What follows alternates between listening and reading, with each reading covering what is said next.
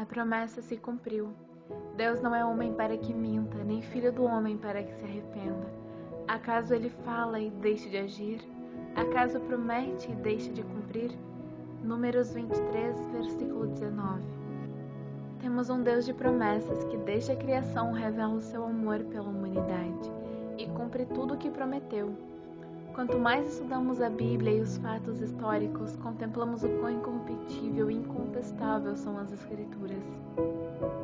Ao tratar a declaração do não comer com tamanha incredulidade, não só no ato de desobediência que deu origem ao primeiro pecado do Éden, mas em todos os nossos pecados diários, escolhemos ser como Deus, assumindo assim o controle de nossas vidas.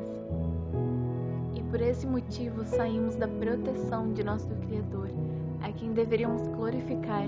Fomos criados para viver dentro do santo e grandioso propósito de Deus, e rejeitamos essa dádiva. Mas Deus, em sua infinita misericórdia, já sabia que não poderíamos enfrentar sozinhos a justiça que nos aguardava. Por isso, Ele se tornou o próprio sacrifício de justiça em nosso lugar. Em Cristo Jesus foi revelado o amor de Deus para a humanidade, e nele foram cumpridas as suas promessas de redenção. Nenhuma das promessas o Senhor deixará de cumprir. Entendemos sua palavra como fato, como verdade absoluta, como fonte de esperança. Por isso oramos ela, declaramos e caminhamos sobre estas palavras, entendendo ser uma chave, um princípio espiritual. Temos mais de oito mil promessas na Bíblia. As promessas se cumprirão e estão se cumprindo.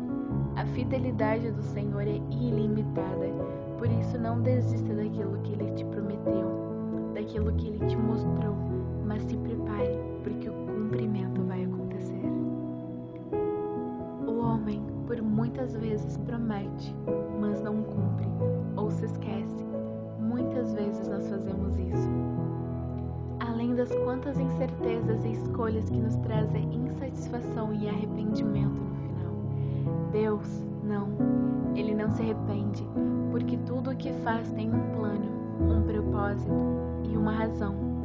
O nosso papel é confiar, viver e ser gratos por tudo que tem feito e tudo que ainda vai fazer.